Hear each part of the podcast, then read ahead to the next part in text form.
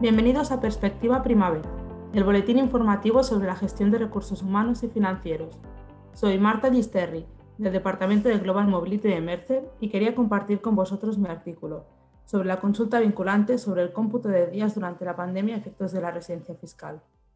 El 14 de marzo de 2020 se aprobó el Real Decreto 463-2020 mediante el cual se declara el estado de alarma con el fin de afrontar la situación de emergencia sanitaria provocada por el COVID-19.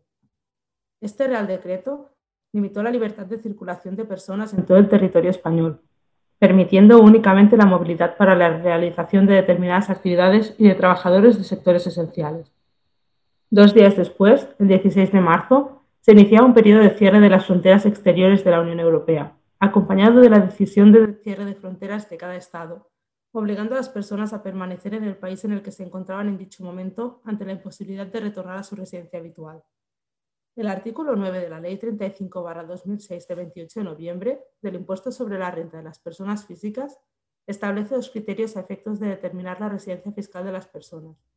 En la medida en que uno de ellos se cumpla, el contribuyente será residente fiscal en España en el ejercicio de referencia.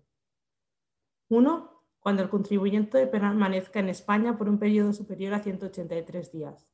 Y dos, cuando radique en España su centro de intereses vitales o económicos. La OCDE, Organización para la Cooperación y el Desarrollo Económicos,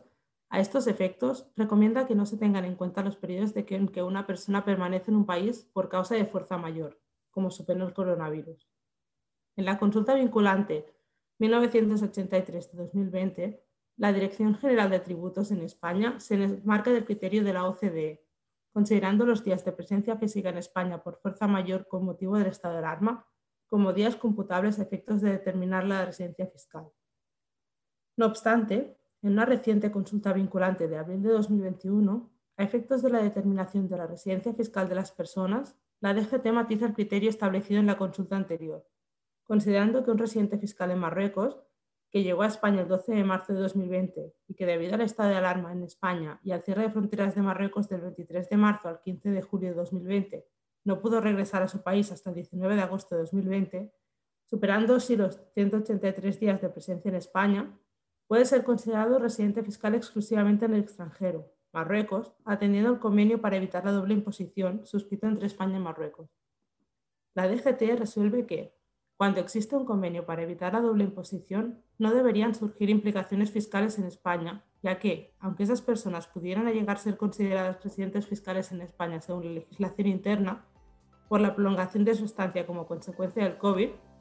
los criterios establecidos en el citado convenio para dirimir las situaciones de doble residencia fiscal deberían ser suficientes para que dichas personas no fueran consideradas residentes fiscales en España, sino únicamente en su estado de residencia original resolviendo un posible conflicto de doble residencia fiscal.